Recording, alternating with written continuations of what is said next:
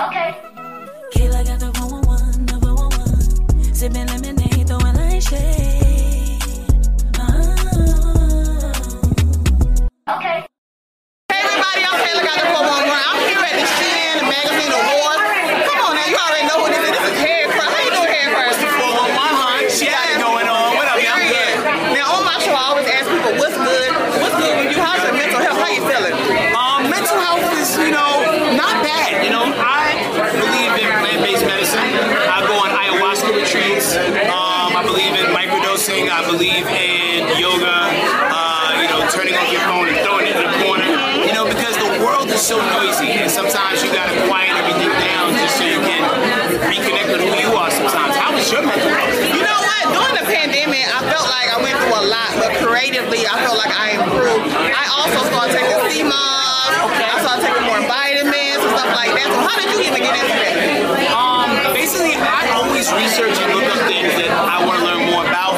And I was checking out some podcasts, notably one by Mike Tyson. There's this one called Hot Box. Yeah, and it talks about doing this thing called the toad. And the toad is like a very ancient, like plant-based medicine. Well, actually, it's frog venom. It's toad venom from a particular toad. And there's levels to this. So I wasn't ready for the toad venom right away, so I started going to ayahuasca retreats. And it really helped me understand a lot about the universe, about how life works, how time works, and it helped me understand a lot about myself. You know what I mean? Like, you know, like I always thought that my goal in life was to like, you know, drop 3 platinum albums, change the world with music, which I still want to do, but really my goal in life is to be a healer. You know what I mean? I want to heal people through not only what I do, but like old school healing, like through my hands, like Reiki energy, being able to transfer bad energy out of people into another direction and replace it with good energy.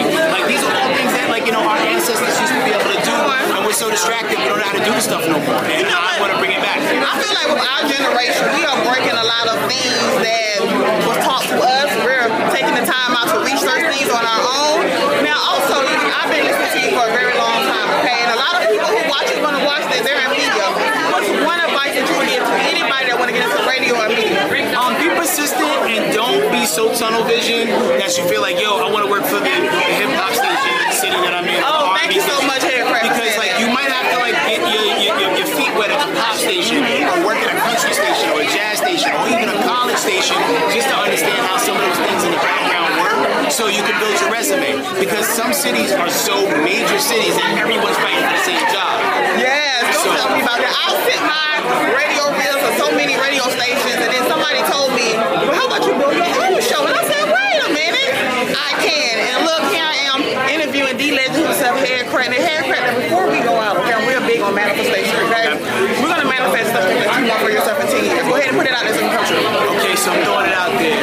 And within the next 10 years, I'm going to create a creative space in a hub for all the creatives that not only want to, like, you know, like pursue their music dreams, pursue their acting dreams, pursue their radio dreams, whatever creative dream that you have, I'm going to build a space, a safe space for all the creatives to be able to pull up and get their ideas on. And we're going to work with them to build something together. Yes. It's not a competition, it's repetition.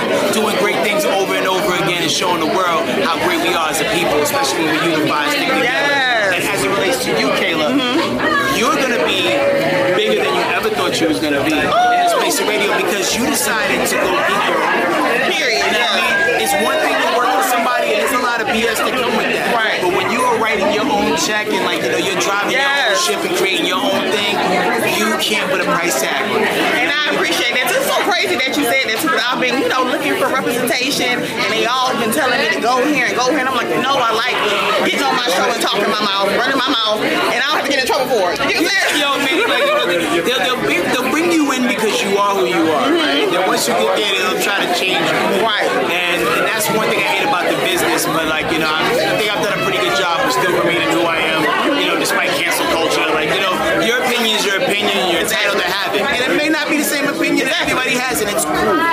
They're going to watch, they're going to listen, they're going to tune in, period. You all, I'm Kayla got the 411, I'm here at Haircrack, and we are at the Shein Magazine Awards. I'm out.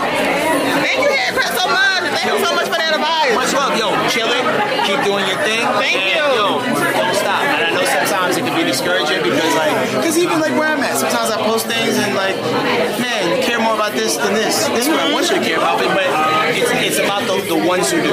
Exactly. Don't care about those who don't. Care